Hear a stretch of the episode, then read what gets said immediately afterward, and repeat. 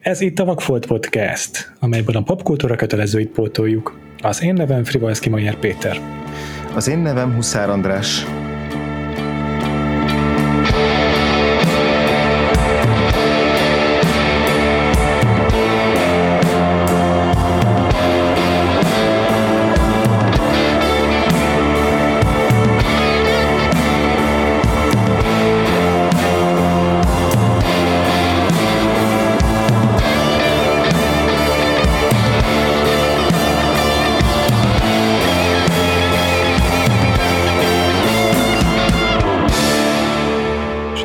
Kicsike kis kitérőt teszünk a szokásos menetrendünkből. A, aki velünk volt már, a, és hallgatónk volt már tavasszal is, az tudhatja, hogy volt egy kis bajnokságunk a Volt Podcast társalgóban, a Facebook csoportunkban. Ha még nem vagytok tagjai, akkor csatlakozzatok, ez a Vagfolt Podcast társalgó, Facebookon nagy keresőbe írjatok be. Kis közösségünk megszavazott egy, megszavazta a legtehetségesebb 32 év alatti színészt, tavasszal, és uh, akkor győztesen Florence Pugh jött ki, ezért beszéltünk az ő filmjéről, a Midsommarról, a Fehér Éjszakákról tavasszal. Uh-huh. És úgy alakult a menetrendünk, hogy azt vettük észre, hogy az év második felében is van egy ilyen gyuk, amit nem tudunk mivel kitölteni. Uh-huh. Úgyhogy tekintettel arra, hogy a March Madness-t, ezt a bajnokságot a Florence Pugh egyetlen szavazattal nyerte meg ezért úgy döntöttünk, hogy a második helyezett is kis késéssel kaphat egy ilyen díjat. és akkor úgy döntöttünk, hogy felveszünk egy adást Anya Taylor-Joy első nagy filmjéről, a The Witchről, uh-huh. és akkor ezzel végül is azok is jól járnak, akik uh, annak idején rászavaztak, és csupán egy szavazat miatt alul maradtak. Plusz akkor uh, így egy kicsit ilyen, így a, a menetrendünk is ilyen szép szimmetrikus lesz. Uh-huh. Plusz hát Anya taylor joy idén jön még egy új filmje, és elég jók eddig a visszhangjai a, a Edgar Wright által rendezett Last Night in Soho-nak, szóval így is egy kicsit így előre készülünk erre a e, filmre. Igen. Egyébként a, ezen a héten, is, amikor, ma mondjam, amikor mondjam. Csak ezen a héten, amikor kikerül ez az adás, ugye most lesz az EMI díjátadó most vasárnap, illetve már elkezdődött az ilyen kisebb technikai kategóriák átadásával, de, de most hétvégén lesz a, hmm. a fő díjátadó, és hát ott a The Queen's Gambit, a, a Anya Taylor-Joy-nak a hmm. nagy sikerű sakkozó sorozat az nagy valószínűséggel tarolni fog, és feltehetőleg ő is egy EMI díjjal gazdagabban fog majd hazatérni, szóval már csak ezért is időszerű, hogy hogy most beszélünk róla egy kicsit. Igen, igen, igen. Egyébként általában, amikor ilyen aktualitással kapcsolatos filmet dolgozunk fel, azt általában nem itt a fő podcast feedben szoktuk megtenni, mert ugye itt vakfoltokat pótolunk alapvetően. Erre van egy külön helyünk, egy külön kis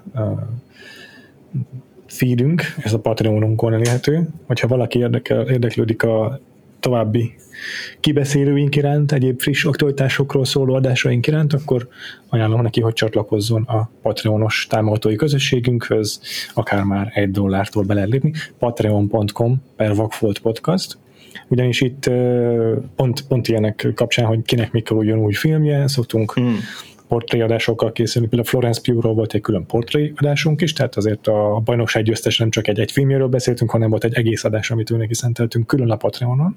Uh-huh de ahogyan itt most a mozi premier naptárat elnézegetem, idén még azért tervezgetünk ilyen hasonló tematikus adásokat, valószínűleg készülünk a dűnére is majd, az biztos, uh-huh. hogy mhm. készülünk a Matrix negyedik részére, és uh-huh. akkor meglátjuk, hogy ezekben mi valósul meg, hát az attól is függ, hogy a mozikban mi fog ténylegesen bemutatásra kerülni.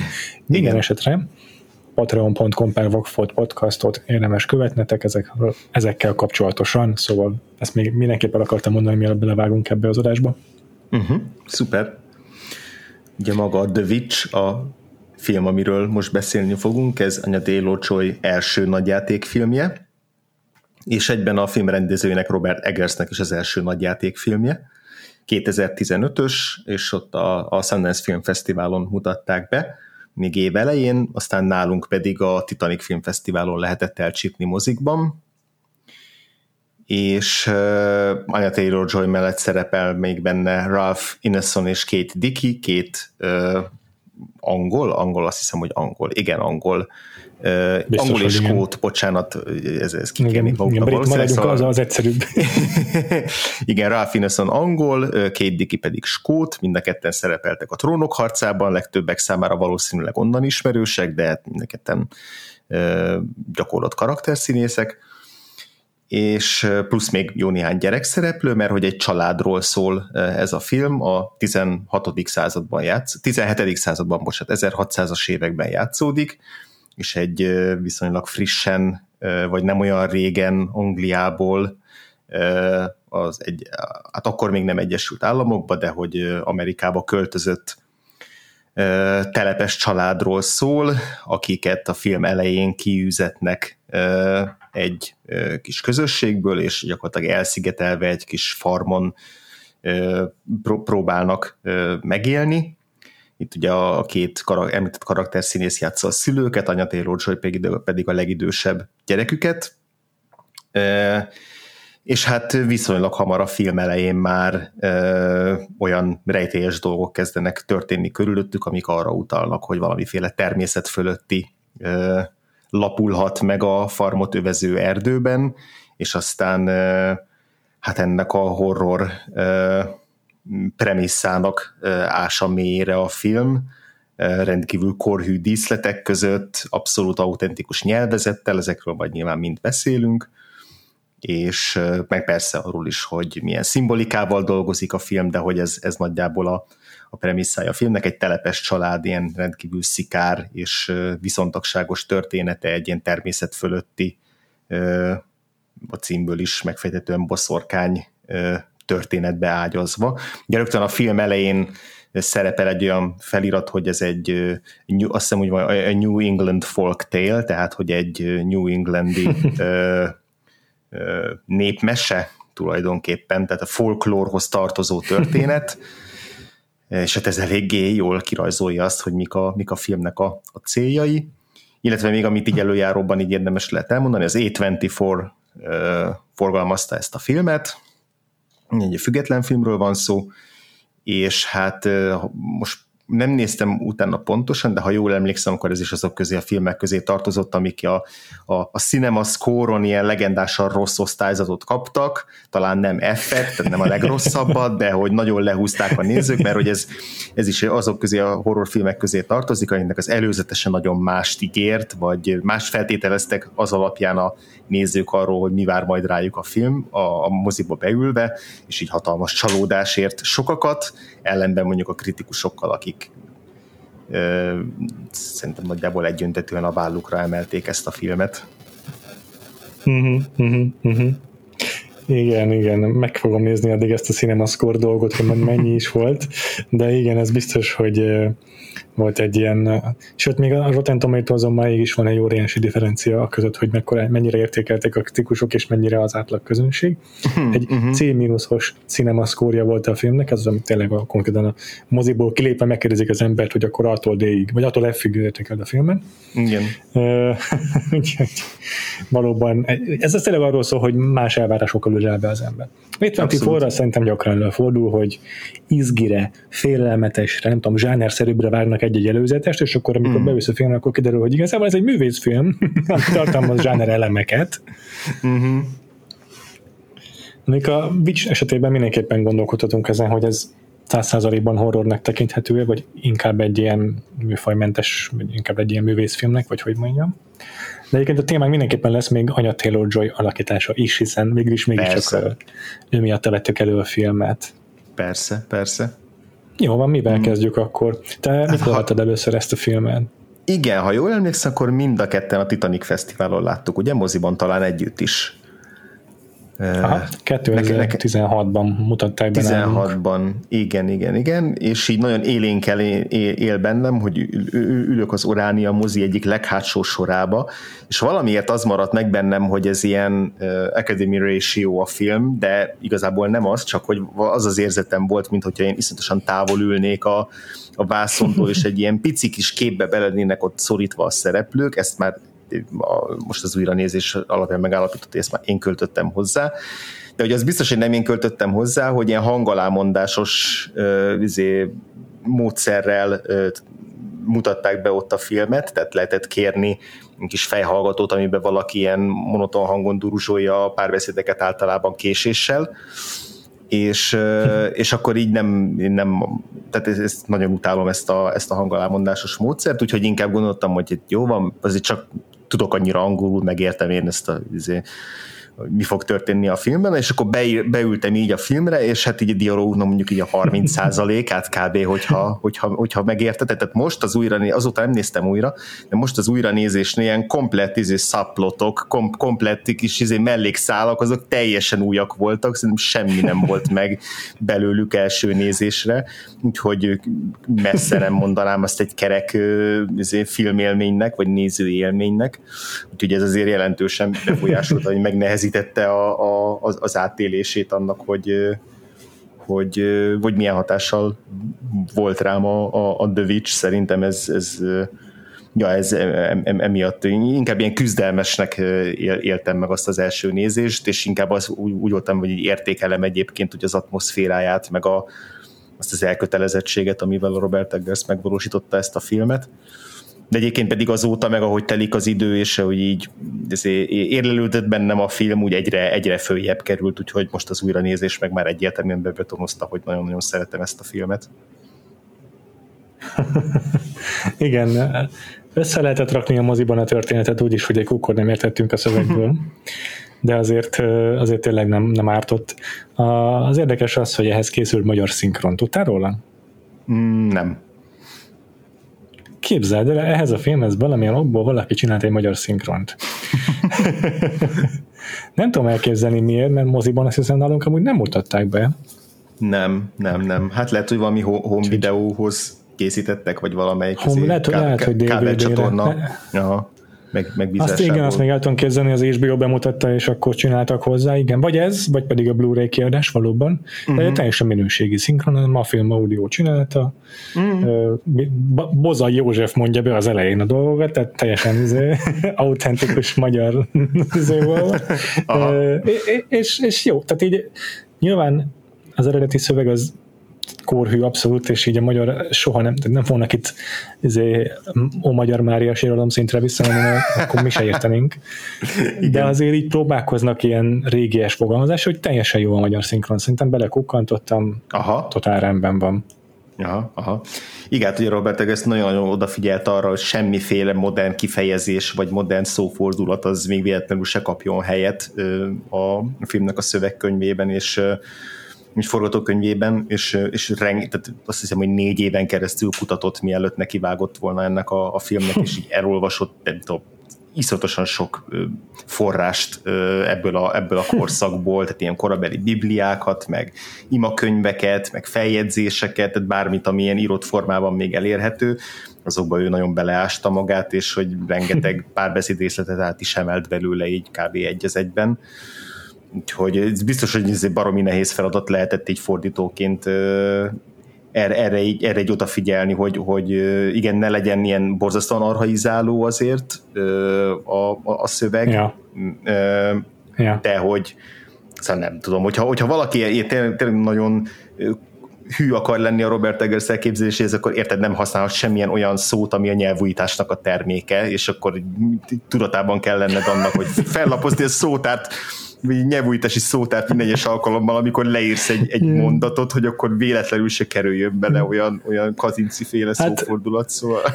Kb. így, a, ez, ez így, hogyha most nagyon autentikus akar lenni, akkor kb. így a szigeti veszedelemnek a szövegét vehetni elő, hogy na, akkor abból dolgozhatok. Igen. És igen. azért az kínszenvedés, tehát az nehéz. Az abszolút, abszolút.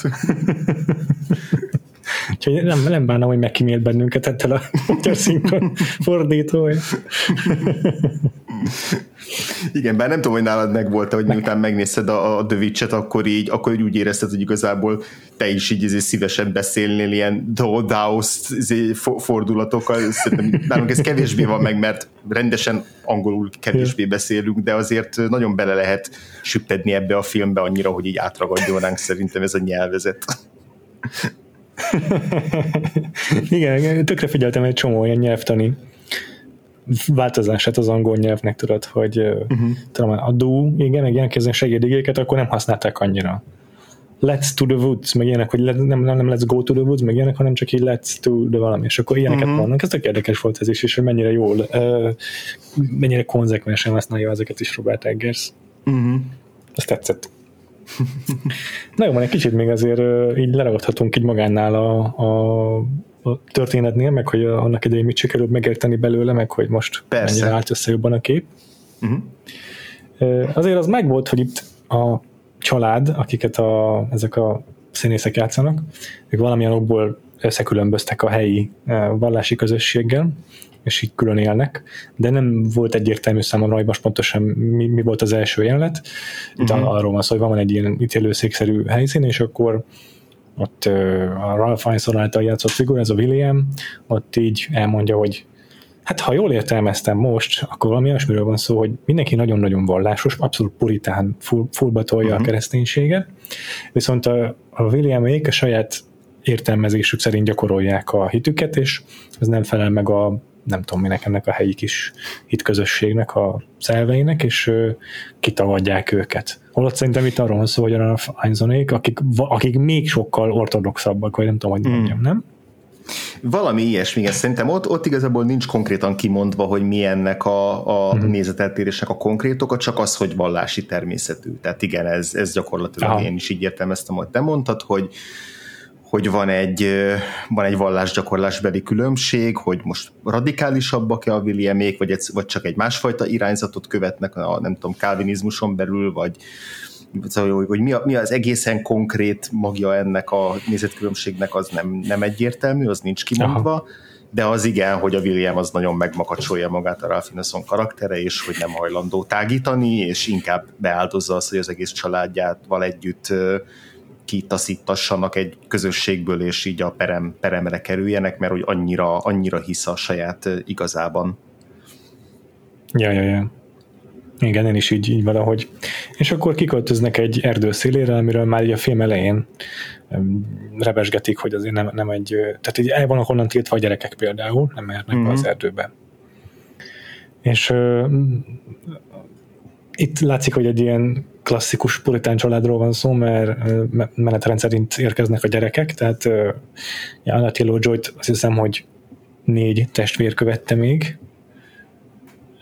és, és valószínűleg nincs megállás a gyerek, gyere, gyerekgyár hmm. gyártó során itt a familiában.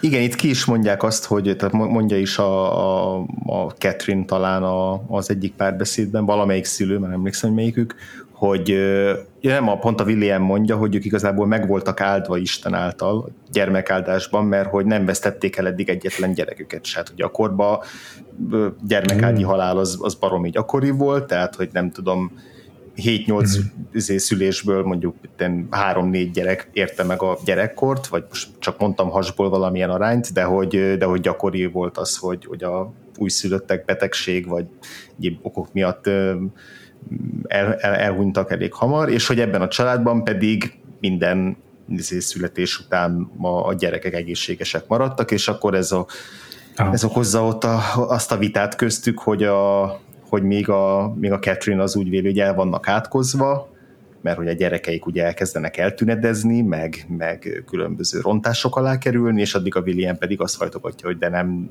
mert Isten eddig, eddig a kegyelmét azt, azt ezt megadta nekik, és hogy, és, és, és hogy ott, ott van belük, tehát hogy van egy ilyen családon belüli hitvita is köztük.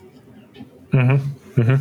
És akkor ez a legkisebb gyerek, aki Hát ugye az Anya Joy, amikor ezt a filmet forgatták, volt kb. 18 éves, tehát a legkisebb gyerek uh-huh. meg újszülött ebben a filmben, tehát ilyen 18-17-8 év különbség lehet magyar két gyerek között akkor. Tehát a legkisebb kisbaba az a Samuel, uh-huh. Hát nem, azt hiszem, itt kimondják, hogy 14 éves játszik az anya Taylor Joy, bocsánat. Igen, biztos, hogy fiatalabb 18 most, most, igen. Ja, ja, most, persze, most kezd nővé érni, igen. Most, most menstruál, és igen, igen. igen. Uh, úgyhogy a legkisebb gyerek és között ekkor a különbség, és akkor ez uh-huh. a mhm. Samuel akire vigyáznia kell a Taylor Joynak, és ott, ott kezdődnek a bonyodalmak.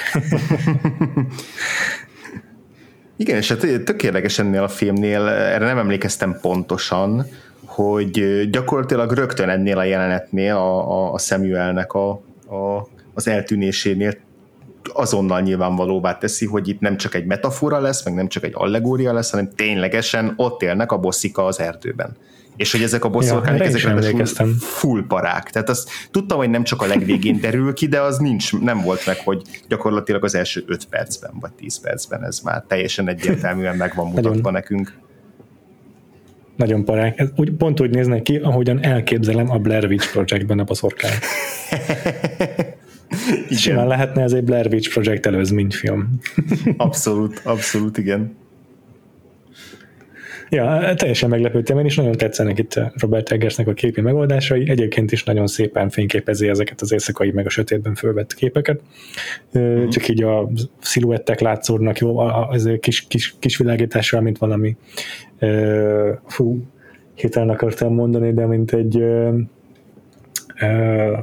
ah, basszus, Caravaggio festmény, uh-huh. és, és tényleg csak így a, test, a testnek az idomai kivehetőek, így a, a különböző furcsa testalkatoknak a, a, a tényleg a jellegzetességei, és ez, és ez már kellő horrort tud teremteni igazából igen, így merezted a szemed, hogy lássál valamit a képen belül, de igazából baromira nem akarod látni, hogy mi történik.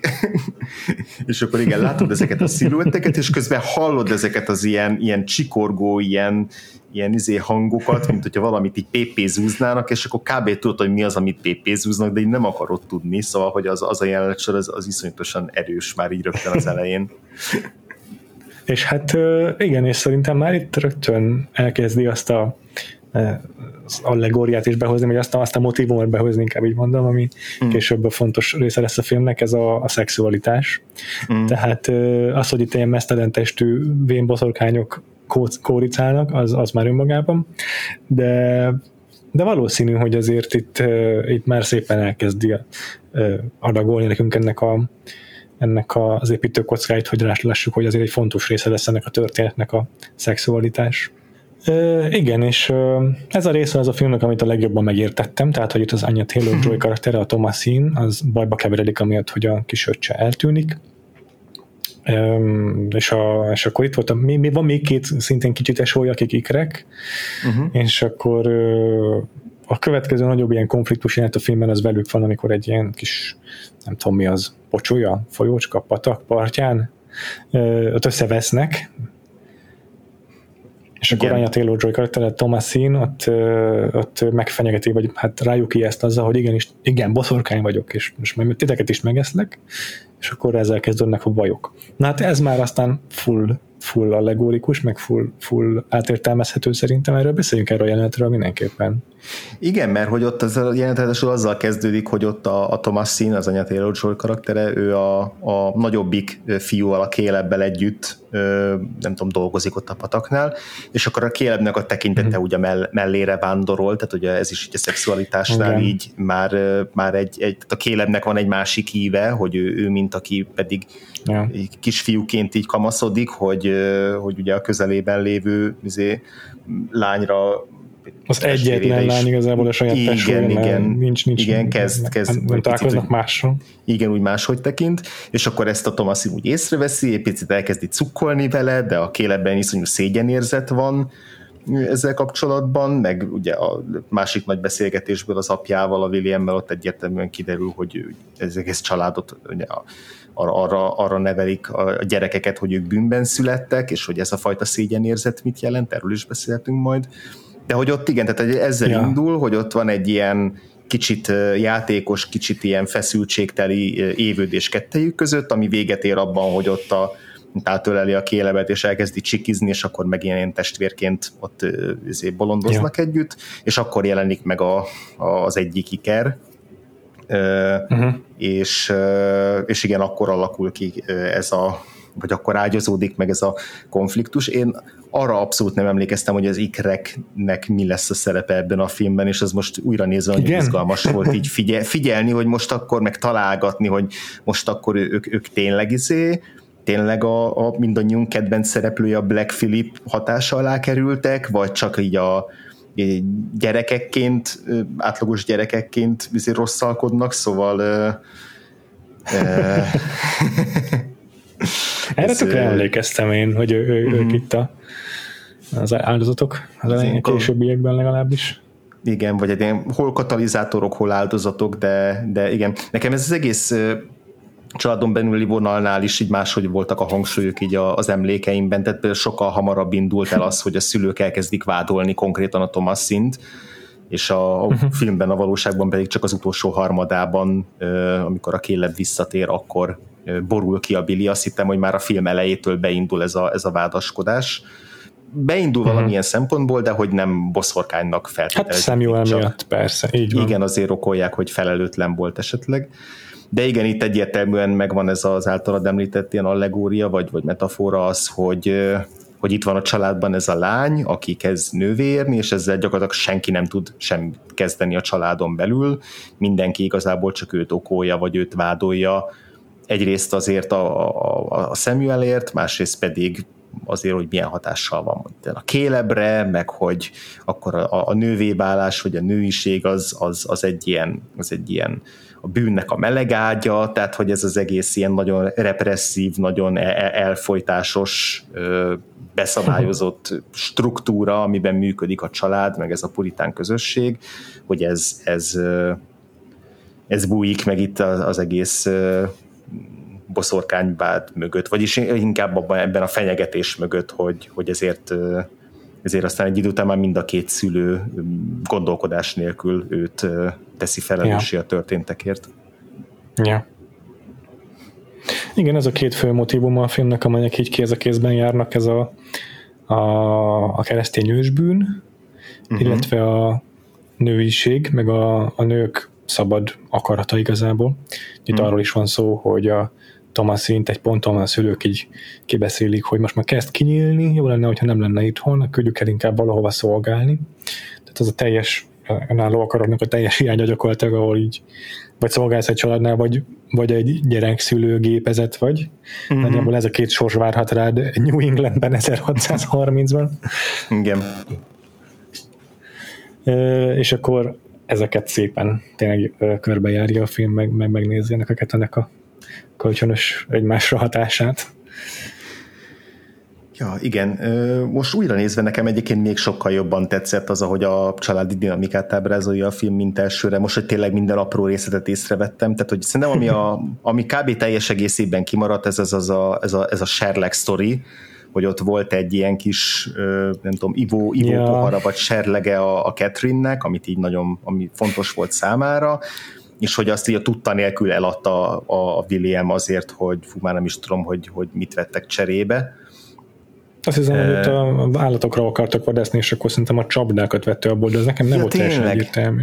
Tényleg, tényleg, tényleg, igen és hogy erről meg nem akart beszélni a Catherine-nek, mert hogy most úgyis izé a, a Samuelnek az elvesztéséről teljesen ja. összeomlott és gyászol, de ezt a, ezt a, a megoszt, megosztja a Thomasinnal, és akkor később a film folyamán pedig a, a Catherine a Thomasint vádolja, hogy hát láttam, hogy mindig izé ott forgatod a kezedben, és hogy tudja, hogy te, te csináltál vele valamit, és elloptad, és akkor a William pedig így lapít, meg, meg, meg terel, meg nem mondja el, és csak a film későbbi pontján vallja be, hogy, hogy, hmm. hogy ő volt a felelős ezért. Tehát ez a teljes szál például nekem nem tudom, hogy kimaradt-e, de hogy, de hogy biztos csak így nagyon részleteiben volt meg, vagy csak így nagyjából értettem, hogy mi történik, csak a konkrétumokat nem.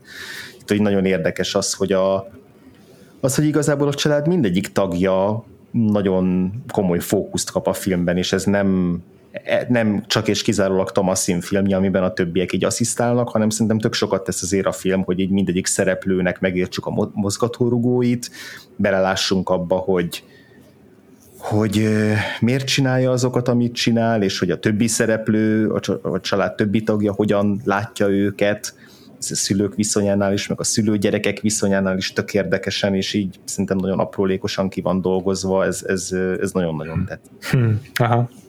Igen, és ezek a nüanszok nagyon elvesztek, amikor felirat nélkül néztük tényleg. Jó van, mibe akarsz belemenni ezekből a témákból? Van, amit szerinted ki tudunk fejteni, vagy kirészletezni az egyes ilyen jeleket, amiket most mm. ki tudtál sakkozni, amiket összeraktál puzzle darabokat?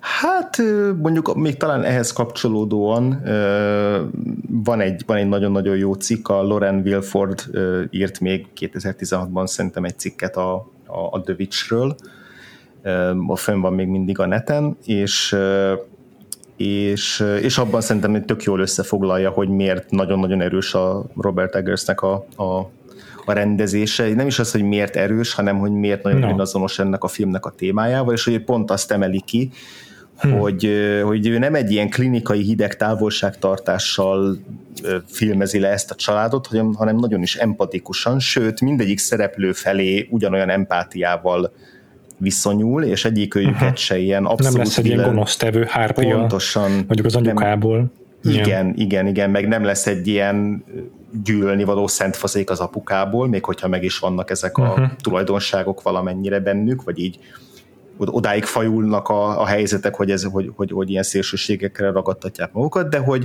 de hogy mindegyüket nagyon empatikusan ábrázolja, és hogy ami még fontosabb, hogy ítélkezéstől mentesen. Tehát, hogy abszolút mindenféle modern lencse és szemüveg nélkül mutatja be ezt a családot, és hogy nem mhm. az a célja, hogy valamiféle modern interpretációt így rájuk erőltessen, vagy hogy mi így a, a 21. századból megítéljük őket, hogy na, ezek a ezé, babonás bugrisok, ezek, ezek itt tönkretették a saját lányukat, meg hogy milyen hülyék, hogy így ezé hisznek a boszorkányokban, vagy bármi ilyesmi, hanem, hanem csak ábrázolja, hogy milyen lehetett a puritánoknak az élete akkoriban, és azt követeli meg tőlünk nézőktől, vagy arra késztet minket, hogy mi is belehelyezkedjünk az ő világukba és nézőpontjukba és szemléletükbe, és elengedjük azt az ilyen plusz 400 évet, amit azóta így emberiségként így felhalmoztunk magunkra, nem tudom, tudásanyagba vagy szemléletmódba.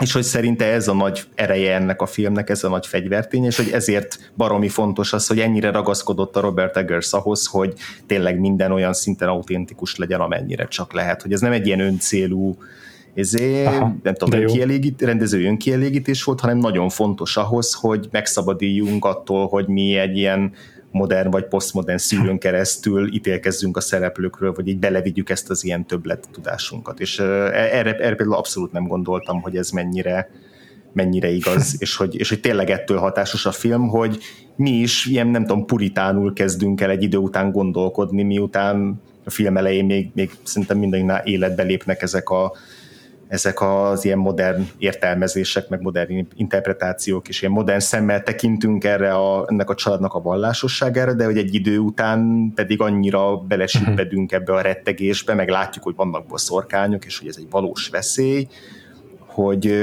hogy már nem tudjuk ilyen, ilyen könnyelműen elítélni a szereplőket. Ez nagyon-nagyon érdekes, amit mondasz. Ezen, ez nekem se állt volna össze így magamtól, az biztos.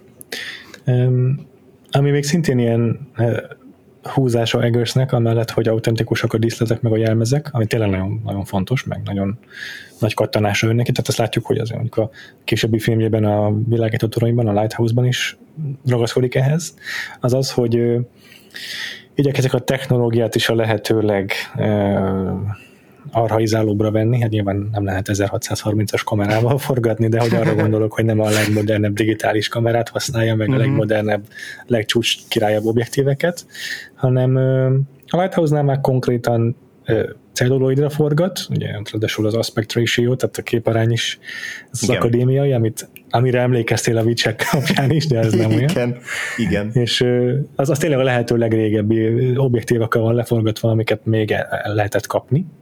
Viszont a Witch is azért igyekszik így, így, így viszonyulni ilyen gyökerekhez, tehát tök, tök, tök csúnya objektívakkal forgatja ezt a filmet. Hmm.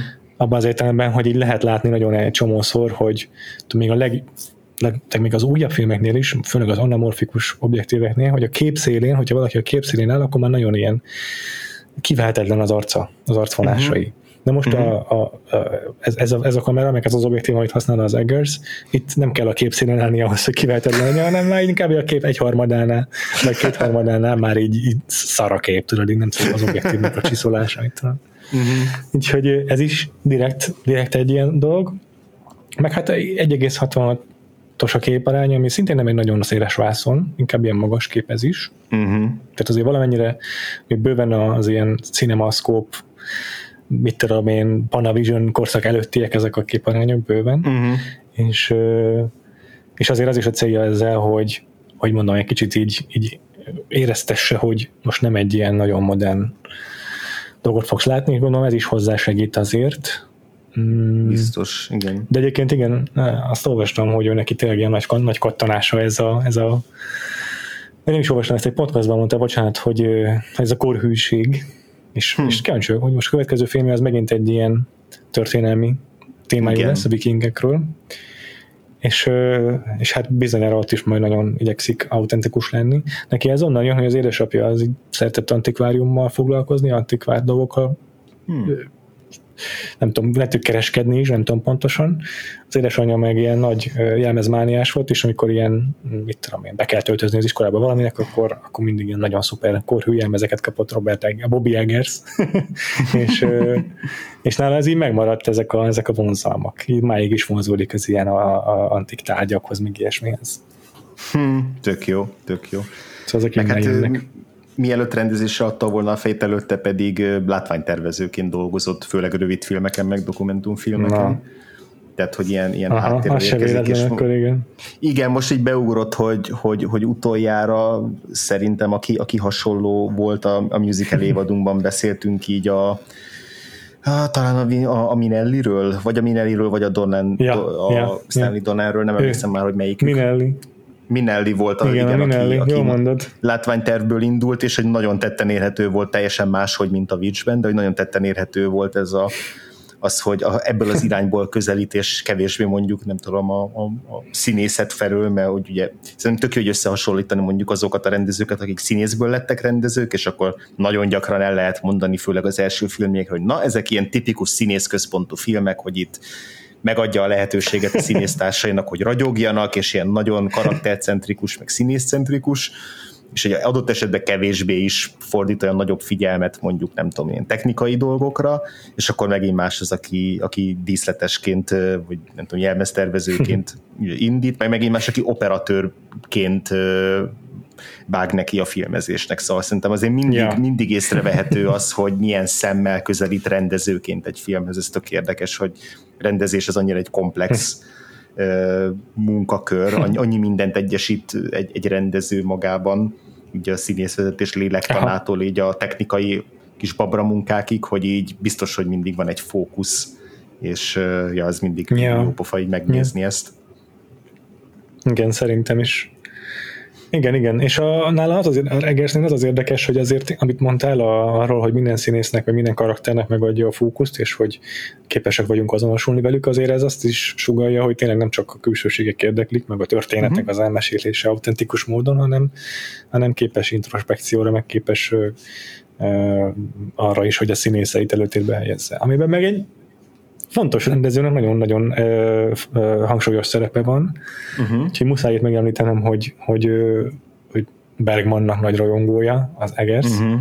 Uh-huh. Úgyhogy milyen jó, hogy megnéztük a personát, mert így most már én is értem, ez mit jelent, hogyha valaki ebben vannak rajongója. ez ugyanabban a podcastban hangzott el, amiről az előbb beszéltem. Ezt érdemes meghallgatni, ha valaki szereti a Witcher-t, meg szereti Egerst, meg szereti mondjuk Ari Astert, mert az A24-nak van egy saját uh-huh. podcastja, hát nagyon rendszertelenül jelentkezik, de volt egy adásuk, amiben Egers és Ari Aster beszélgettek együtt. Ari Aster azért érdekes, mert vele meg a Florence Pugh adásban beszéltünk, ez a Midsommarnak a rendezője. Két ilyen kb. azonos életkorú, szintén hasonló érdeklődésű rendezőről beszélünk, akik az A24-nál dolgoznak, főleg, uh-huh. Uh-huh. és az adás első 7 percében így ezért bedobnak minden nevet, aki nekik fontos, és így el tud helyezni azért őket, meg ugye saját értékrendjüket. Bergman elhangzik, Tarbéla elhangzik, Tarkovsky, Douglas Sirk, Harold Painter, mm. és, és így Robert Eggers még arra is kitér, hogy ja, hát amikor még ilyen fiatal 20 éves voltam, akkor tök ciki, de még így ilyen közönségfilmekre jártam, mint a Nolan filmek. Jó, Nolan nagy király, de azért akkor is, így most már cikinek tartom. Kicsit vicces. És hogy igen, a Bergmannál külön kiemeli. Igazából főleg Ari Aster, de azért beszélnek neveteket a Bergman féle premier plánokról, close és tényleg a Midsommernál is megfigyelhető, de az Egersnél külön, most ennél az újranézésnél külön feltűnt, hogy már, már magamtól is észrevettem a Berg vonulatot filmnézése közben, de főleg a Kate Dickének van egy monológia, filmnek kb. a második harmadában, talán, uh-huh. ez az utolsó harmad legelején lehet, amikor a férjéhez beszél, és nem vágatlan monológ, semmilyen flickflak nincsen benne, de azért hosszan beszél a kamera uh-huh. uh, premier plányában, és uh, így oldalról van felvéve, uh, profilból, néha ránéz a férjére, aki a kamera fel, mögött áll, úgymond, uh-huh. és, és ez egy nagyon jó kitartott, hosszú-hosszú premier plán, ahol hagyja a színészt érvényesülni, és hagyja, hogy uh-huh. a két diki ott egy ilyen lelki tragédiát átéljen, megéljen. Hmm. Ez nagyon fontos, és nagyon-nagyon előzékeny a színészével ez olyan, mert sokan lehet, hogy távolabbi képet használtak volna, vagy mondjuk olyan képet, ahogy kettő szereplő egyszerre látszik rajta, de nem itt most tényleg hagyja kiteljesedni a színészét. Hmm, igen. Szóval igen, ez, ez a Bergman close-up, ez, ez, ez, ez fontos Abszolút. hatás náluk. Hm. Abszolút, igen. És ö, azt is szerintem hozzátehetjük, vagy kiemelhetjük itt, hogy egy kicsit a színészekről, hogy tényleg Kate Dickey, meg Ralph Einson, ők két olyan arc, hogy nekik elég lenne csak így megjelenniük a forgatáson, és így elmondaniuk a soraikat különösebb fajta erőfeszítések nélkül, mert olyan uh-huh. jellegzetes vegyük van, meg olyan jellegzetes minden belük kapcsolatban, hogy ez, ezzel egy karriert végig lehetne lavírozni. De ebben a filmben mindketten szuper jók. Nagyon, Tényleg rendesen nagyon. főszerepet kapnak, és, és, és elképesztő, amit nyújtanak tényleg. Igen, és, és nagyon értékelem a Robert Eggersben is, meg a filmben is, hogy tényleg nem csak ilyen, ilyen szimbólumok, vagy, vagy nem tudom, a, a puritanizmusnak uh-huh. így a jelképei, vagy a nem tudom, a patriarhátusnak a jelképei, tehát hogy, hogy, hogy tényleg emberként kezeli ezeket a szereplőket, és emberként mutatja be, Szerintem egyébként még, még, még inkább, mint a, a Lighthouse-ban, jó, hogy ott két szereplős az egész film, de a Lighthouse-ban inkább érzem azt, hogy ott a, a két főszereplők ilyen különböző nem tudom, pszichológiai, meg lélektani, nem tudom, elméleteknek a, a jelképei, és, és tök szuperek mind a ketten, de hogy de hogy talán egy picit ott kevésbé működik nekem az, hogy, hogy, hogy emberként vannak jelen, és, és, és inkább ilyen, nem tudom, milyen Jungi vagy Freudi, vagy milyen szimbólumokként ilyen mitikus alakokként, és hogy ebben a filmben pedig, ez, ez megint csak az újranézésnél kristályosodott ki, hogy, hogy tényleg a, a színészeknek is köszönhetően ezek mennyire élő húsvérfigurákkal, élő problémákkal, nem csak ilyen szócsövei annak, hogy yeah. milyen volt az élet a 17. Yeah. században, nem ilyen, nem, nem ilyen, hogy a a, a, a 17. századi apafigura, meg a 17. századi anyafigura, hanem ténylegesen ez a William meg a Catherine, és így megismertem őket, mint embereket is, yeah. és ez pedig szerintem nagyon könnyű lett volna vele csúszni ebbe a csapdába, hogy mindenki nagyon szimbolikus legyen. Igen, pláne, hogy a film maga is egy ilyen nagy allegória, és akkor azért az elő előfordul más rendezőkkel, hogy a nagy allegóriában a színészek, a szereplők csupán, csupán sakfigurák, akik reprezentálnak egy ideát, egy ötletet, mondjuk Nolannél ez nagyon gyakori, és nem rendelkeznek önálló belső világgal, hanem csak tényleg egy, egy, egy ilyen, hogy mondjam, egy ilyen statisztái egy bizonyos fajta gondolkodásnak, vagy egy bizonyos ötletnek, vagy ilyesmi. Uh-huh, és, uh-huh. És, és, és, akkor a dinamikájuk alkotja a film történetét, de nem, mert az Egersnél tényleg attól függetlenül, hogy az amellett, hogy ez, ez egy nagyon legória tényleg a puritanizmusról, meg a nőiességről, az ősbűnről, azok mellett ezek tényleg élő létező figurák tudnak maradni, ami e, szép bravúr. Igen. ja, akkor beszéltünk kicsit még a színészekről bővebben, vagy hát elsősorban Anya, Anya Taylor Joy-ról, ha, ha, ha már ő az Jó. apropója a Jó. ról Jó, nekem, nekem van egy furcsa tékem Anya Taylor Joy-ról szerintem. Na, Mert vagyok. hogy ne, nem ez az egyetlen filmje, amelyben kosztümös szerepet játszik, ugye ilyen volt igazából a, ez a vezércsel, a Queen's Gambit is, de ami meg még inkább az az Emma, uh-huh. a Jane Austen feldolgozás. Igen. Most nem tudok több szerepet tőle, de valószínűleg több is volt. Hát majd a Last Night in Soho is ilyen lesz. Igen. Ja, igen, igen. És hogy az, azt vettem észre vele kapcsolatban, hogy azért tényleg egy 1996-os születésű fiatal színésznő, és, és így a, a saját gesztusai, tehát amik nem a szerepből adódóan megtanult mozdulatok, vagy ilyesmi, hanem így, amikor saját maga természetesen viselkedik, azok azért megjelennek így a mindegyik szerepében, tehát még, még itt uh-huh. a mhm. Witchben is, de a, a Queen's Gambitben pláne, és az Elmában is azért csak, csak így látni az ő, uh, ahogyan a fejét biccenti, vagy ahogy Igen. a kezét, ilyen kicsit ilyen ezért, tudod, azért van benne egy ilyen kis uh, uh, nem, nem tudom erre mi a jó szó, de hogy nem olyan szépen megkomponáltak a mozdulatai sokszor, hanem benne van egy ilyen fejlődő szervezetnek a kis esetlensége, uh-huh. főleg itt a, a Witchben, és, uh-huh. és ez, ez, az, ez kölcsön, kölcsönöz neki szerintem minden szerepében egy, egy, egy, egy modernséget, amitől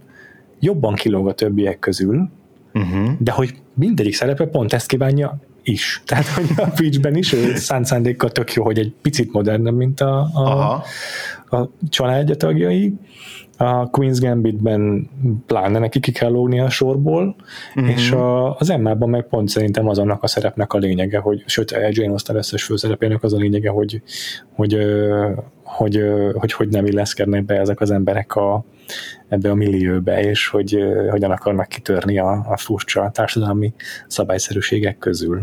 Úgyhogy végül is ez egy tök jó kvalitásra, és nem, nem véletlen castingolják be ezekre a szerepekre, vagy szerintem. Hmm. Ez az én hmm. anyatérve joytékem. ne, ez nekem kifejezetten tetszik. Az biztos, hogy, na, hogy nagyon igen, ilyen, nem tudom, rendhagyó az az, nyilván ezt mindenki, aki, mindenki ezt mondja el róla, hogy ugye külsejről van szó, hogy milyen, milyen rendhagyó az arc berendezése, vagy legalábbis, hogy ugye a, ugye a, nagy szemei, akkor a szájformája, mindez egy ilyen, ilyen kis szív alakú arcon, szóval, hogy egy ilyen nagyon uh, szép ember, aki nagyon ilyen, nem tudom, rendhagyóan szép, vagy vagy van ja, benne ja, valamilyen mag- magnetikus, meg egy ilyen izgalmasság, amit tényleg így ki lehet használni, főleg egyébként a közelikben, tehát tényleg a, a, az Anyaté Roger arca, arca az egy közelikre termett, és főleg ezekre a Jonathan Demi féle, vagy ilyen Kubrick féle ilyen zavarba ejtő közelikre, amikor így azt érzed, hogy úgy feszélyez, hogy ilyen közelről nézel, nézel bele ebbe a, ebbe a szempárba, és ez még aztán nagyon ért, hogy úgy, úgy, úgy, úgy pillancsom föl így a kamerával, hogy úgy süsse le a szemét, hogy így úgy érezt, hogy ez így, ez így kényelmetlenül közel vagy ehhez az emberhez, és hogy így a vonzás körébe bekerülsz, ott valami úgy nem stimmel. Uh-huh. Ez nagyon igaz. De szerintem, szerintem nagyon érzi a kamerát, meg nagyon tudja használni, meg akik dolgoznak vele, ők is nagyon, nagyon érzik azt, hogy, hogy mitől működik a kamera előtt, de igen, abszolút benne van az, hogy megvannak ezek a kis panírjai, vagy ezek a, ezek a jellegzetes kéztartásai, vagy, vagy fejbicentései, ezek a, hát a, a Queen's Gambitben abszolút így, ez nem a sportot űzött abból, hogy itt tényleg minden epizódban fel lehetett ismerni. Na most jön az, amikor így bicenti félre a fejét, és akkor tényleg az jött. igen, igen. igen, azért véletlenül is azt mondom, hogy összemoshatóak ezek a szerepek, vagy nem tud beleilleszkedni, vagy ilyesmi, mert nagyon más, amit a Queen's Gambitben csinál, azért messze nem ugyanazokat a manírokat használja a, a Witchben, meg a Queen's Gambitben, csak időnként így felfejsejlik szerintem az a kis modernség, igen. az a kis igen. igen Na mindegy, nagyon-nagyon jó ebben a filmben egyébként szerintem, nagyon fiatal volt itt még. Nagyon, nagyon, igen. 18-19 éves. Igen, igen. És hát a film során nagyon szépen bontakozik ő ki. Tehát egyszerre valóban ez egy ilyen egy ilyen nagyon pervers coming of age film is, nem? uh-huh. Hát teljesen, igen. Vagy így, hogy, hogy, a, hogy a coming of age-nek lett volna, nem tudom, két, két útja, vagy nem tudom, lett volna Szóval, hogy, hogy a, ebben a köztársadalomban vagy családban igazából nem volt meg az az útja a coming of age-nek, ami egy ilyen normális út lett volna, hanem volt egy olyan út, ami le volt zárva előtte, mert hogy teljes elnyom, elnyom, elnyomásban élt, és akkor ezért a végére talált magának egy másik utat, ami egy sokkal sötétebb út. Nem tudom, valahogy ja. így lehet le, le, le, felfejteni a, a, ennek a felnövés történetét. De igen, igen, abszolút ja, ja, ja. Van, egy, van egy ilyen nagyon szép éve a, a, az ő karakterének, vagy annak, hogy hogyan őrlődik ebben a helyzetben.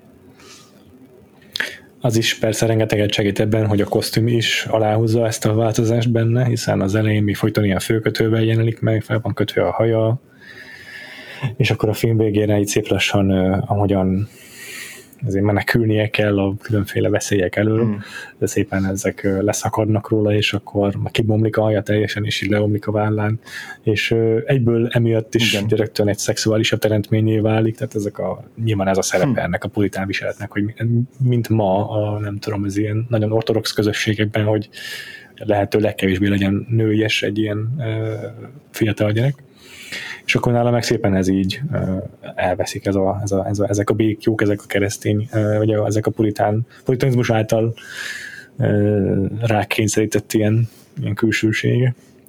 Igen, igen, igen. De hát a, szerintem a viselkedésében is ugyanez ez tetten érhető, tehát a színészetében is szépen levesz, el, el, elvesznek ezek a, ezek, a, ezek a békjók, ezek a gátlások. És mit szólsz a fiatal sráchoz, aki a filmben a, az öcsét játsza, a Kélebet? Szerintem nagyon-nagyon jó volt ő is, tehát hogy erre sem emlékeztem feltétlenül, hogy ő ez ilyen harmadik főszereplője a filmnek, hogyha nem is harmadik főszereplő, Aha. de hogy vannak olyan jelenetek, ahol egyértelműen az ő nézőpontja is, is kiemelt fontosságot kap, meg az ő bűntudata, Aha. meg az a teológiai kérdéskör, hogy akkor mindenki bűnben született, akkor, hogyha keresztelés előtt meghalnak, akkor a pokolra kerülnek, és akkor ugye Kélebeti föld által a kis izé, Samuel kisbaba még semmi, semmi nem követhetett el az életben, amiért megérdemelni, hogy a pokol, tűzre, pokol tűzén végezze, és hogy mégis így van, és akkor ő is oda kerül el, ja. szóval ugye ez az út, és az ő érlelődése, és aztán az, ahogy az ő ilyen bimbózó szexualitását kihasználja a boszorkány az erdőben, mert uh-huh. ezek, ez, ez, szerintem ez is egy nagyon szép ilyen kis ilyen párhuzamos íva a Thomasin mellett, és, és szerintem tök ügyes a Harvey Scream Show, csodálatos név, uh-huh. a, aki a kélebet játszik, szerintem nagyon, szerintem nagyon ügyes, és hát főleg a film vége felé, ahol már ilyen delíriumos állapotba kell izé, szavalni a dolgokat, ott, ott, ott kifejezetten jól teljesít. Nekem az a, az a jelenet volt, ami talán az egyik legjobban megmaradt bennem. Uh-huh. Már az első nézés után, meg a, meg a Black Philip-el kapcsolatosok, azok nagyon azokra nagyon emlékeztem. Igen. És, és azt sajnáltam akkor a moziban, hogy abból egy kukot nem értettem. Tehát, Abszolút. hogy az miket üvöltözik. Igen, semmi, semmi teljesen. Ja, ja, ja. Úgyhogy ez jó volt felirattal. Igen. Nem, csak, nem csak az, hogy egy imát mond időnként, hanem ilyen szavak, amiket ott belekiabál a, a, a szín, Igen. azt nagyon sokat mondja a bűn. De ezeket így most uh-huh. jó volt megérteni, és nem csak, mert amúgy nagyon, tehát így is, úgy, hogy nem érthettem, úgyis egy tudod, ilyen kélyesen beteg jelenet, és így élveztem baromira nézni. Uh-huh. Uh-huh. De azért a szöveggel együtt tényleg sokkal jobb volt. Igen, igen, a hisztériát így is át tudtuk élni, amit ott a szereplők átélnek, de hogy maga részletek azok, azok így, így jöttek elő jobban.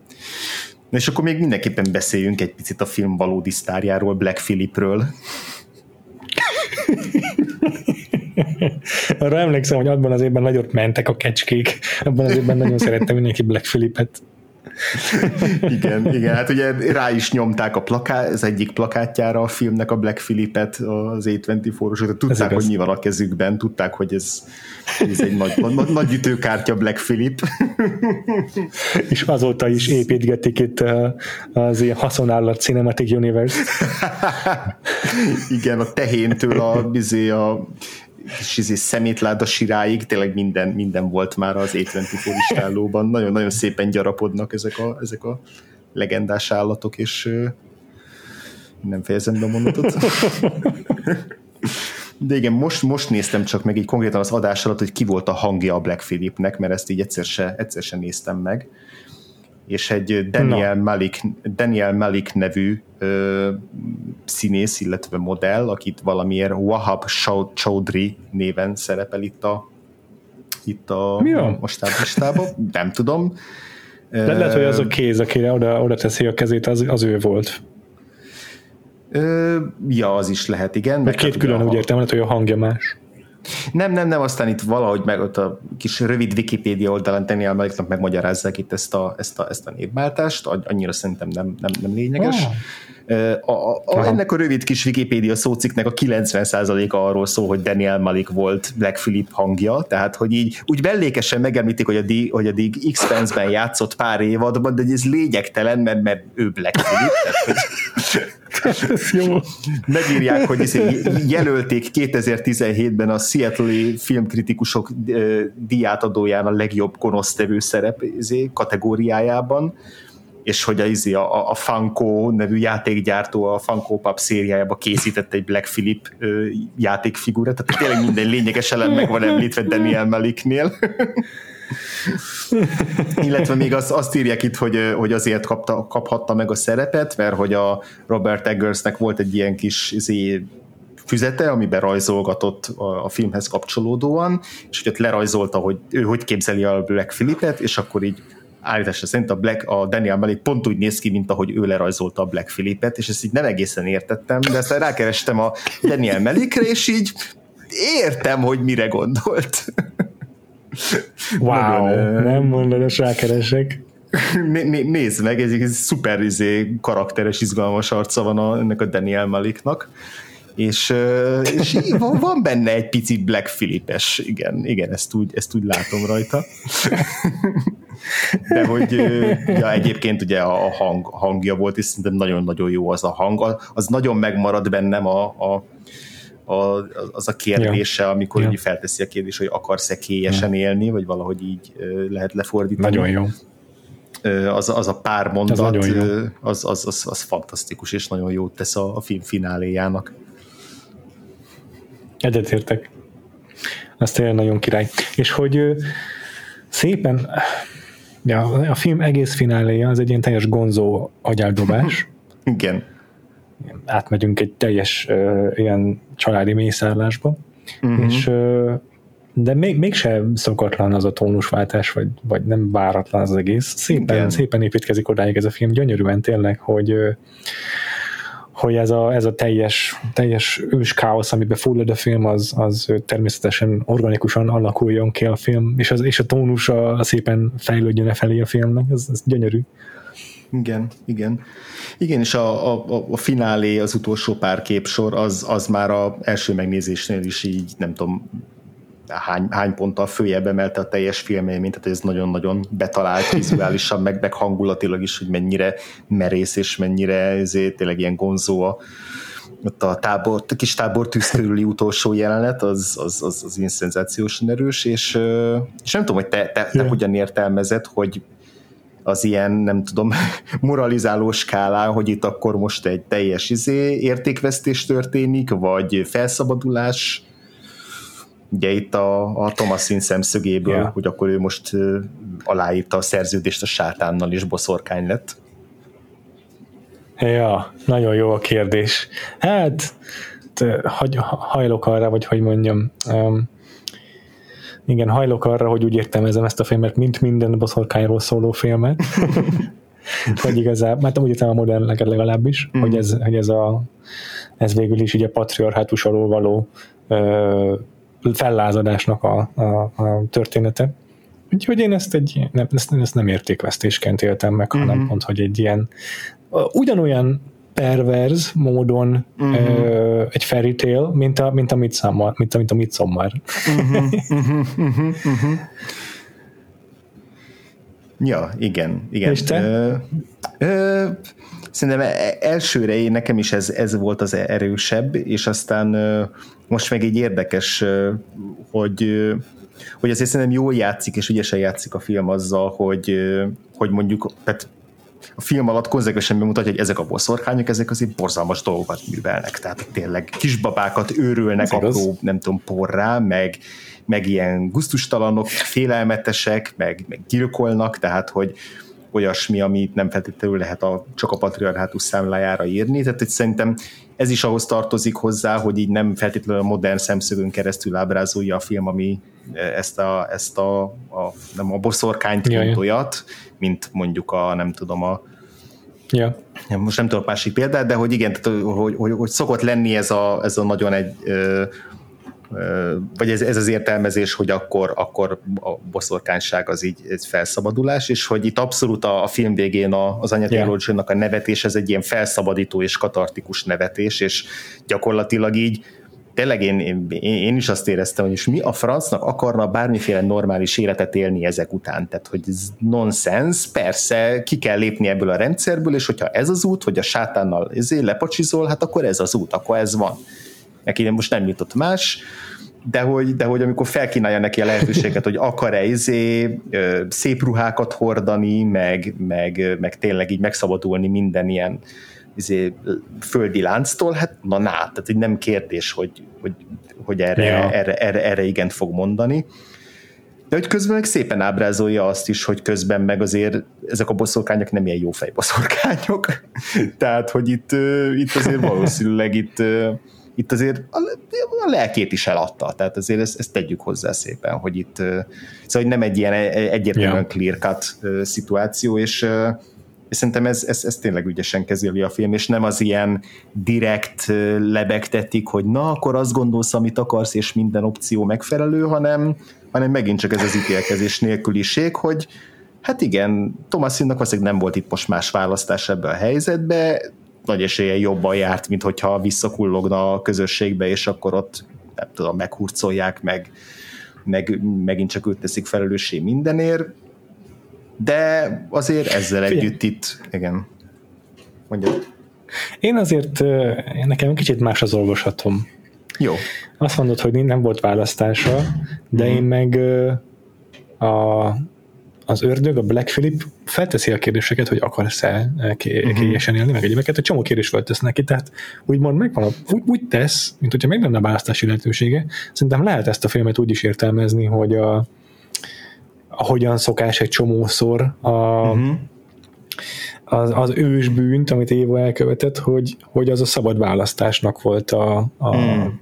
a nagy cselekedete, gesztusa, a szabad akaratnak, és, és az ördög az a szabad akaratot reprezentálja, uh-huh, uh-huh. amelyen az ember fellázad az Isten ellen, és szerintem lehet így is értelmezni ezt a finálét. Ja, hogy ott egy döntése volt ez az anya Taylor uh-huh. Joy-nak. Igazából uh-huh. szerintem az ő alakításának az alakítása azt sugalja, hogy, hogy ő nem, nem kényszerhatása alatt mondott igent. Nem kényszerhatása alatt, csak hogy mire odáig eljutott, addig ugye megölte a saját anyját, meghalt a teljes családja, tehát eljutott ja. egy, mi, miután őt tették felelőssé mindenért, és le lett kurvázva, és ja. ezé, tehát hogy, hogy eljutott egy olyan végpontig, ahol nem azt mondom, hogy nem lett volna más választása, de hogy így egyértelműen ez a, ez a döntés lett a helyes döntés, így az ő szemszögéből. Ja. Tehát, hogy, hogy ebben az értelemben érzem a kényszer, vagy, vagy érzem így kényszerítőnek az, hogy az ő szituációjában igazából már nem volt túl sok ja. amire ráléphetett volna, de egyébként abszolút értem, amit mondasz, igen. Ja. És egyébként tudod, hogy kik azok, akik veled, hát igen, absz- igen. Kik, kik azok, akik te, te, veled teljes mértékben egyetértenek? A te ért, értelmezéseddel? Hmm, na. A sátáni templom. Na, még kik?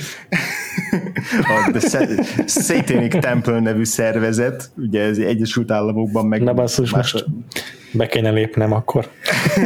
Más országban is mondja ez ez, ez, a, ez a sátánista ilyen ez a szervezet, de hogy ők elvileg ők ugye úgy sátánisták, hogy alapvetően a, a, a sátánizmusnak ezt a, azt a olvasatát képviselik, hogy ez egy ilyen egy kiszakadás a normák közül, és bemutatunk egy középső újjal az ilyen elnyomó rendszereknek, tehát hogy inkább ezt a fajta értelmezést követik, de hogy ők teljes messzélességgel kiálltak a The Witch mellett, és, és nagyon, nagyon lelkesen értették azt, hogy a, a Witchnek a végső üzenetét, úgyhogy ez, ez, ez, ez különösen vicces. Azt, igen, azt, azt mondta ennek a sátáni templomnak a, a szóvívője, hogy hogy számára ez a film ez arról szól, hogy mi történik, amikor rádöbbensz arra, hogy a keresztény patriarchát, patriarhátusnak elég komoly problémái vannak. Szép.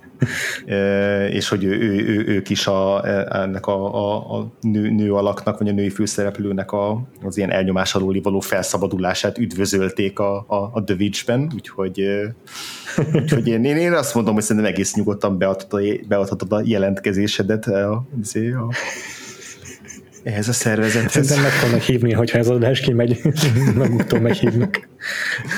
igen, igen, igen, igen, simán lehet. Ahogy azért Robert Egöszt megkérdezték adnak ide, mit szól ahhoz, hogy a sátányi templom az így endorszolta a, a, a The Witch-et, és akkor így valahogy úgy fogalmazott, hogy mindig örül az ember annak, hogyha vannak rajongói. Nagyon jó. Jaj. Um, akartam még ezzel kapcsolatban valamit, de most erre meg kiszaladt a fejemből. Mm. De igen, eszembe jutott az, hogy milyen filmekre gondolhattál, amelyek, a, amelyek teljes messzélességgel ezt az allegóriát viszik végig, hogy a, a boszorkányság az a női szabad akarat. Mm. És a, szerintem a Suspiria az ilyen, mind mm. kettő. Igen, igen. Meg hát az ilyen ennél populáristább verzió, meg az a, az a Disney-féle Maleficent, ami arról mm-hmm. szól, hogy ugye a, a, Angelina Jolie karakter az csak egy áldozat, és nem, nem, nem örömében gonoszkodik. uh-huh, uh-huh. De egyébként egyetértek azzal, hogy ez a film ez egy, egy érdekesebb kettős olvasattal rendelkezik, vagy érdekesebben prezentálja mindezt, és nem egy ilyen nagyon egyértelmű, azért nem tudom, feminista kiáltvány, vagy ilyesmi, nem tök, tök jó kis, hogy is mondjam, egy ilyen kis puzzle, vagy egy jó kis gondolkodni való, amivel ott hagy a film végén, és ez sokkal izgalmasabb finálé így, mint hogyha egy uh-huh. nagyon egyértelmű választ adott volna. Jó, Egyébként van. hogy tetszett a filmnek ez a, ez a teljes, teljes ős káosz fináléja, ahol így kecskéket és embereket egyformán mészárolnak? Tehát ez fantasztikus. Ez, ez na, na, nagyon jó, hogy ott izé bent lapulnak a, izé, a, a fészerbe, és akkor egyszer csak már ott is megjelenik belül egy izé boszorkány, ahol ott zabál valamit, vagy már nem is tudom, hogy ott pontosan mit csinál a sötétben, meg a, a, hát az, az ja. a kép, az, az nagyon meg belém égett ez a kép, ahol ül a, ül a Catherine, ahogy így dajkálja visszakapott izé Samuelt, és Hú. akkor így ki, ki, ki izé mutatja, mutatják a képen, hogy egy így holló így, így vagy egy varjú így válja ki a izé melbimbóját, szóval így, áh, az, az, az, az, az, ő, ő, ő, meg így, ő meg így boldogan nevet, az, az, az, az borzasztó. Igen, igen. Borzasztó az is, akkor a, izé, a, na, nagyon tetszik a, az is, hogy a, a William az így végig így a, az ő őrületét azt úgy fokozzák, hogy így mindig egyre izé, ilyen, nem tudom, vadabbul izé, aprítja a fát, és akkor el is hangzik a filmben, hogy hát igen, semmi másra nem volt képes, csak a fa aprításra, és hogy minden más, amit vállalt, abban ő yeah. kudarcot vallott családfőként. De ja, az, ja, az ja, is ja. tetszett. Emlékszem, hogy a mozis nézésen ilyen óriási izé jumpscare volt, amikor őt így oldalba kapta a Black Philip, arra hogy tökre nem számítottam abban a pillanatban. Szóval ott, ott tényleg mindenre van dobva a fináléban. Jaj, tényleg a Black Philipről akartam még mondani, mert mégis róla akartál beszélni, aztán a fináléről terelődött a szó, de hogy a, van egy tök jó ilyen jump cut a filmben, egy ilyen vágás, ami így totál váratlanul éri a nézőt, nem semmi nincs benne, kis uh-huh folytonosság. Nem emlékszem már, hogy miről mire vág pontosan, de lehet, hogy az ördögről beszélnek, vagy valami gonoszról uh-huh. gyerekek, és akkor egy híres, nagyon váratlan jump cut, és akkor egy premier plánba ott a Black Philip, és így nézi a kamerát. Gyönyörű az a kép. igen, igen, igen, igen. Tényleg óriási. A sztárja ennek a filmnek tényleg a Black Philip. abszolút, abszolút. Most elképzeltem így a továbbvive a te gondolatmenetedet ugye az A20 forum belüli állatszereplők, hogy majd egyszer megcsinálják az ő, nem tudom, endgame-jüket, akkor ott biztos, hogy a, a First Cow-nak az ilyen angyali természetű tehene fog szembeszállni a Black Philip-pel, ők lesznek a, nem tudom, a filmnek a Amerika kapitánya és Thanosza. igen. Minimum egy Loki, de ja. igen, igen. A Loki szerintem inkább a, a, izé, a, a sirája a Lighthouse-ból. Őt, őt inkább Lokinak érzem.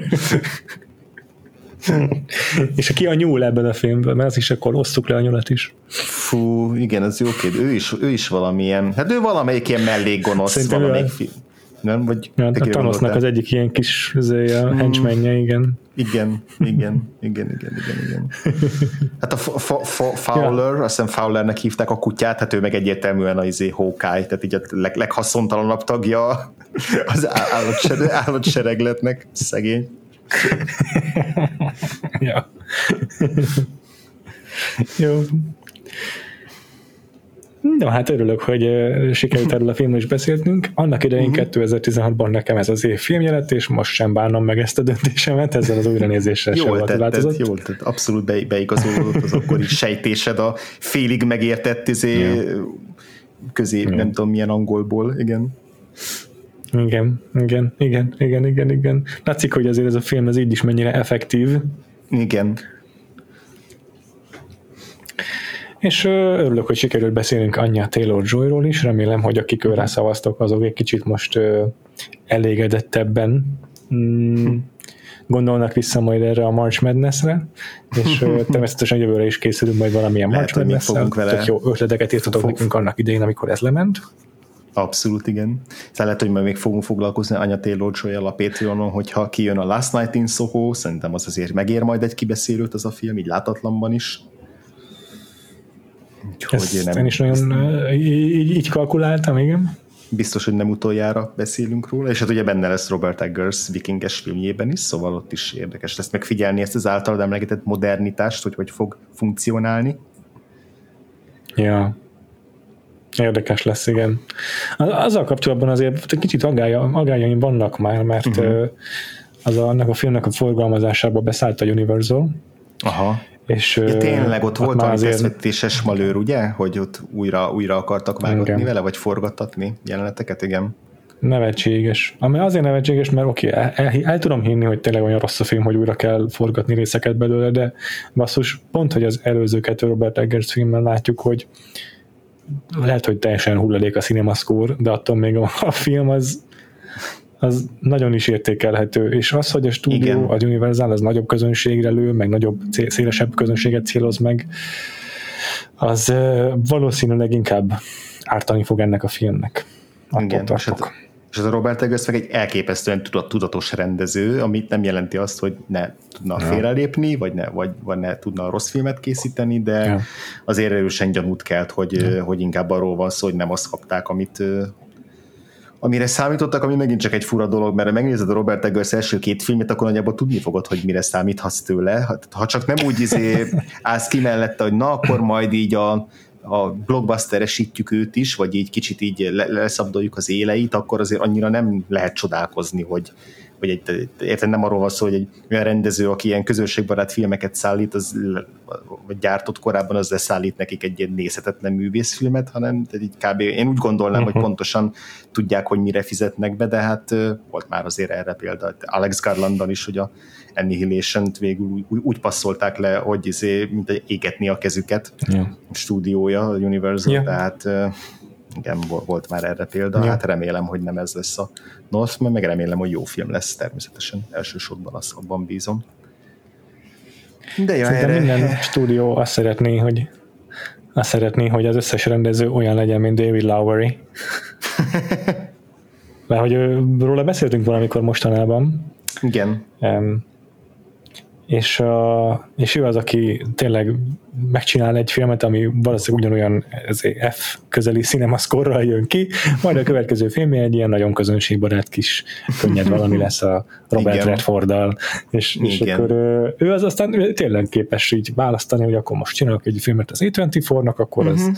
az mit tudom én, egy, egy kis közönségnek szól, egy kis rétegfilm lesz, és csinálok egy filmet a Disneynek, ami meg akkor több millió embernek kell, hogy szóljon, és ő, és, és ő tud váltani. Igen, igen. igen, igen De nem elvárható minden rendezőtől ez basszus, tényleg. Bocsánat, még egy, még egy, még egy a, a, az 824 uh, haszonállat Cinematic Universe, na, a Leon na. című filmet se felejtsük el.